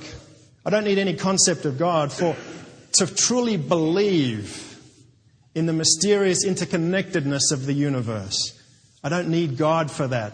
The universe is mysterious and wondrous in itself. Meaning falls into my lap when I least expect it. I live with humble curiosity. I live a good life, and I don't need God. What I want to say to that is, I, I believe that is a reasonable perspective. I affirm that perspective. I think that is very reasonable. In fact, I think it's quite possible to be a spiritual atheist, to not need any sort of God in that equation. Some of the, some of the most. Oh, really? A spiritual atheist? It's possible to be a flaming snowflake. It's also possible to be, to be a skinny fat guy. I'm one of those, by the way. I'm an underweight fat man. Just want to let you all know that. Most moral people I know are atheists. So if you're in that, if you're in that category of people who is an atheist, I affirm you and I encourage you. I'm neither here to persuade you nor coerce you to change your mind. I don't believe you're heading on the slippery slope towards lawlessness and anarchy. As I said, some of the most moral people I know are atheists. So if you're in that category, rest easy. At the same time, I think it's a very reasonable perspective to believe in your own experience of God without having to give away science. Now, you've all had an experience, this different type of knowing. The type of knowing where you just get in the flow and life unfolds. You don't need to know the end game because you just get take each moment as it comes. Feel your way into it. Observe the surroundings and make one decision at a time. There is no end game because we're creating that as we go. You've all, you've all had meaningful coincidences take place in your life, the type of moments that make you believe in wonder. I heard a great story about the Baptist preacher Tony Campolo. You won't hear me referencing Tony Campolo very often at this church. Some of you who know him far more evangelical than I've ever been. He's, always, he's also been quite an inspiration for me. And he tells a particular story about when he goes to a college campus to give a talk. And before the talk, he's held in a back room by the group of elders who lay their hands on him and pray. As he says, the longer they prayed, the heavier their hands were getting. He said he got very annoyed because they were praying not for him, but for someone else. Someone said, We pray now for a man named Charlie Smith. Charlie Smith, who we believe is about to take a terrible step in his life and leave his family. So they prayed and prayed about Charlie Smith. The night came and went, and Tony Campolo went, got in his car to leave the evening. As he drove away, he saw a man hitchhiking, picked up the man, and as the man sat in the car, he said, What's your name? He said, My name's Charlie Smith. Without saying a word, Tony turned his car around and drove the man back to his home. Took him inside, sat him down with his family, and they talked together and resolved the situation. He stayed with his family. Eventually, he even became a pastor. And not all of life's situations work out as neatly as that. But you've had times in your life where meaning just falls into your lap and you know what is right. You take that one step that you need to take Because you know that in taking that one step that you are doing the right thing in that moment. That's synchronicity. You create your own luck in the world. What's the essence of evolution? You create the future. Together we create our own luck. So it's possible. It's possible to believe in meaningful coincidences. It's possible to ascribe the name God to those meaningful coincidences.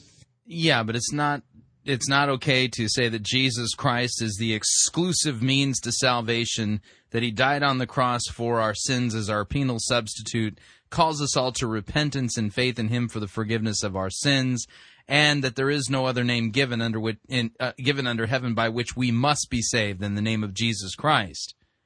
Yeah, you can ascribe to God all those little meaningful little spiritual things that you think are happening in your life, but don't tell me about the exclusivity of Christ and his cross. That has to go. It's a perfectly reasonable perspective. Let me give you a couple of examples of the way you can retain God and believe in evolution. The first one is a well known phrase let go and let God. You see, every now and again in life, you surrender the life you had planned and watch the most incredible life unfold before you. More incredible than any of your plans had ever been. Every now and again, you surrender, you let go, and you watch life unfold before you. It may be very valuable for you to put the name God to that experience because it reminds you to stay open. It reminds you that the future is open and unknown and dynamic. To put the name God to that experience lures you, persuades you to keep believing in miracles, to keep being willing to be surprised, keep moving forward. Let go and let God. And the second truth that I want to sp- speak about today in relation to evolution is that the whole is greater than the sum of the parts. It's a very profound theological truth. I could speak just about this point for several weeks. I've already said, we saw it illustrated this morning. The whole is greater than the sum of the parts. At the same time, each of the parts has the potential, the imprint of the whole. That means that every part, every person, every situation, every part of your life has the potential of wholeness, has divine potential. It's the essence of healing work. Every part of you has the imprint of God all over it. Notice no sin. You just have the imprint of God all over you, man. It's here's my question. Um, how is this qualitatively different than the seeker-driven sermons that we review day in and day out here at uh, Pirate Christian Radio? How is it qualitatively different? He's making pretty much similar points, except for Ian Lawton's at least up front about the fact he's got to get rid of those exclusive claims about Jesus. You know. And yet at the same time, God is more. God is the collection of all the parts and more, even beyond our wildest imaginations. You see, you are so much more than a machine. You are so much more than the sum of your parts. You are the all singing, all dancing potential of God moving through the world. Oh man, this is just satanic. You are the all. You are the potential. You are. Yeah, right. I'm a sinner in need of a savior. You got anything for that? Like a Latin diva. The whole is so much greater than the sum of the parts. Wait a second. Did he just say I was a Latin diva? Man, that I am one ugly Latin diva. I gotta tell you. Yeah, if if this is what's happened to uh, Latin divaness, then uh, boy, it sure has fallen.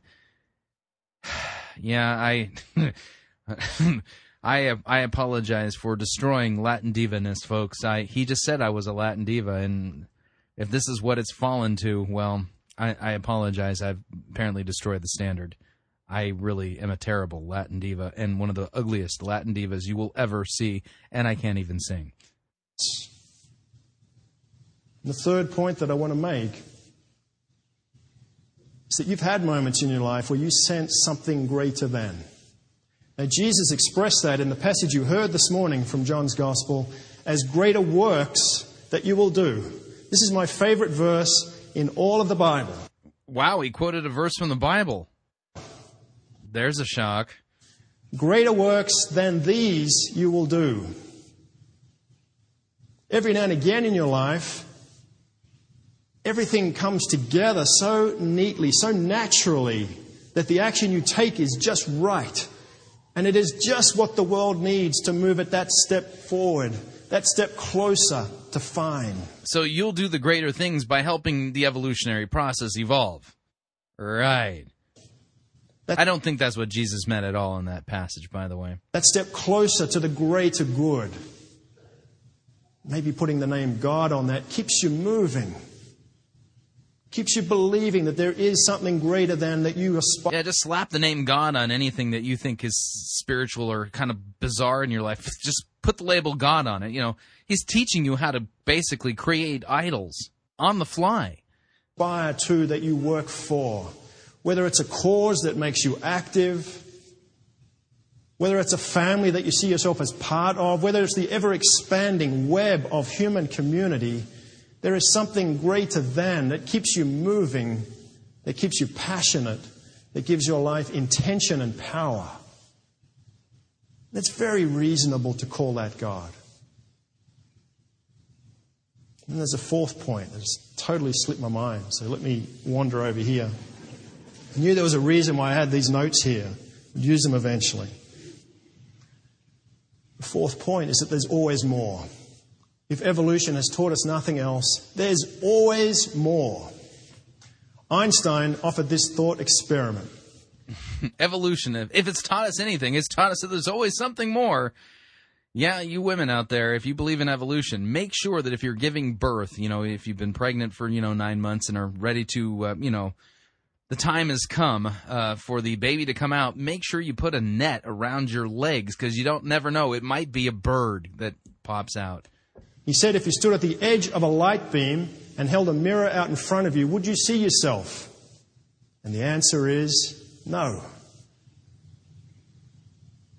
You wouldn't see yourself. Because light can't travel any faster than itself to get out in front and create the reflection for you. You would not see yourself, which is a beautiful analogy for holding a mirror out into the future. There's nothing there because the future is not yet known. There's always more. Life is mystery, life is sacred. Set out with the absolute significance and belief that you are co creating your future in this unknown future. This is so empowering, and so much more empowering to me than a belief in a literal creation at one time, many years ago, maybe not many years ago, according to some theories. So much more empowering to believe that you are a co creator of life, that your words and thoughts and actions help to co create the future for the whole. Notice how what a standard of truth is. This is this is really empowering. Is it true? Empowering you to do what? Think of yourself as divine? To free you from the bondages of, of, of a God who would restrict what you believe to the truth? Oh, that mean old God. We got to get rid of him. Who would basically dare to say that he is the exclusive means of salvation for the entire planet, that there are no other gods, and that he created us? Oh, it's far more empowering to just jettison all that and basically run around like a godless heathen. Oh, that's empowering, all right. And it lands you in hell. So there are just a few thoughts. You could add some to that. The point being, it's very reasonable to hold a belief in God or to have an experience of God and to use the name God to describe many of these experiences of wonder and mystery in life. But then again, who am I? Who am I and what do I know? Yeah, that's a great question. Who are you and what do you know? Where did you get this information about God? I don't find it anywhere in the Bible. So who are you and where did you come up with this stuff again? Why should I believe it? Maybe that's the ultimate reason to retain a sense of God. So it reminds me that I am just a human being with a limited, partial perspective. I don't know everything. Yeah, but the God has revealed much more than your partial perspective in his word. God's capable of communication, you know. I know it sounds hard to believe, but yeah, the all powerful God who created us, yeah, he's also capable of actually communicating. And if you read his word rather than all this speculative junk that you're spouting off here, you might actually teach somebody something for real about God instead of all of this made up stuff that you seem to have just made up, but who are you? yeah. I know very little indeed. I, uh, amen. Yeah, you know very little. In fact, practically nothing about God. Shut up and open His Word and let Him speak. Maybe having a God that I experience is that which is greater than God you experience. Oh boy. And yet present in each keeps reminding me Th- this is pure idolatry. to stay humble.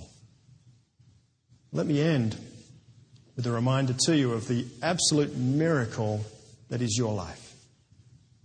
And stop and think about the lottery that is human existence.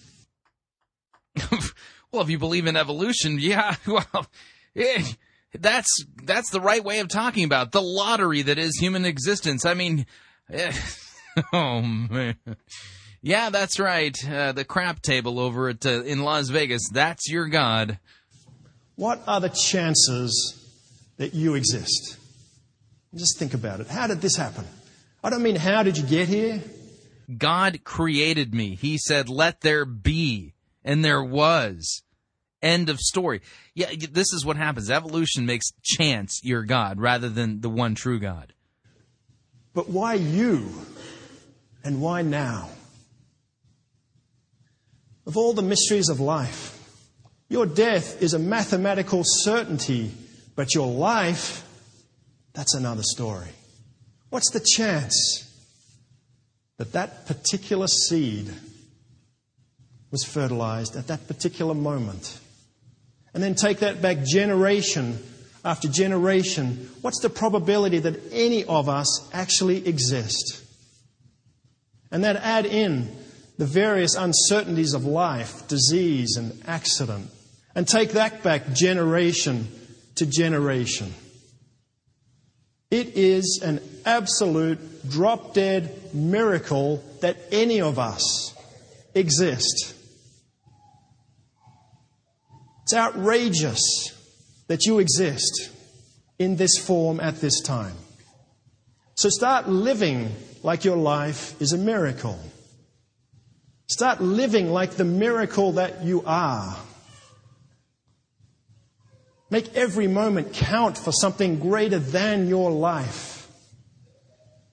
So that in a hundred or two hundred years' time, when future generations are contemplating the inexplicable mystery that is their existence, they can stand on the shoulders of your legacy and know that they too are building on something that has been worked on for years and generations, and that they too are part of this evolutionary flow of life. Pause today and give thanks for life. Pause today and give thanks for your life. Give thanks for the miracle that is your life. Look around you at the other miracles and give thanks for the whole, which is so much greater than the sum of the parts. I give thanks for you this morning. Namaste.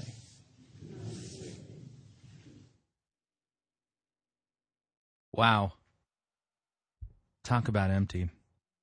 Talk about darkness. Talk about blinded. Talk about hopeless. No gospel, no hope, just chance and evolution, and we're building on the shoulders of of what's God. And this is God's unfolding creation. What are the chances that you're here? And that's it. No sure word from God. Good luck figuring out who he is. You're not going to figure it out from them. I mean, just slap the name on God on all the weird little freaky spiritual things that happen in your life and eh, and then thank God, you know, what and ponder the the what are the chances that you were here and uh, this is just complete emptiness. This is a vacuum. No content, no God. You just slap the name on God and whatever you want to. And if you want to be a spiritual atheist, that's okay. Not that there's anything wrong with that. You can do. You can be a spiritual atheist, and yeah, you know, whatever. Just just be spiritual. Yeah, when you lose Christ and you lose His Word, you lose everything. And we need to pray that Christ would grant these people repentance and the forgiveness of their sins, particularly the sins of their idolatry, false doctrine, and false religion. For God's word says if they enter eternity in this state, in their rebellion against God and His word, God will remember their sins and they'll be brought to account. It's so tragic and so needless because Christ died even for these sins that you've heard, these blasphemies that you've heard uttered. Even Christ died for these. wow. Need to remind you all, Fighting for the Faith is listener supported radio. That means we depend upon your generous gifts and financial contributions in order to continue to bring Fighting for the Faith and Pirate Christian Radio to you as well as to the world. You can partner with us financially by visiting our website, fightingforthefaith.com. When you get there, you'll see two friendly yellow buttons. One says donate, the other says join our crew. When you join our crew, you're signing up to automatically contribute $6.95 every month to the ongoing mission of Fighting for the Faith and Pirate Christian Radio. Of course, if you'd like to specify the amount that you would like to contribute, you can do so by clicking on the donate button, or you can make your gift payable to Fighting for the Faith and send it to Post Office Box 508- Fishers, Indiana, zip code 46038. What'd you think? I'd love to get your feedback. My email address is talkback at fightingforthefaith.com. Or you can ask to be my friend on Facebook. It's facebook.com forward slash pirate Christian, or you can follow me on Twitter. My name there, Pirate Christian. Until tomorrow, may God richly bless you in the grace and mercy won by Jesus Christ and his vicarious death on the cross for all of your sins. Cling to him. Amen.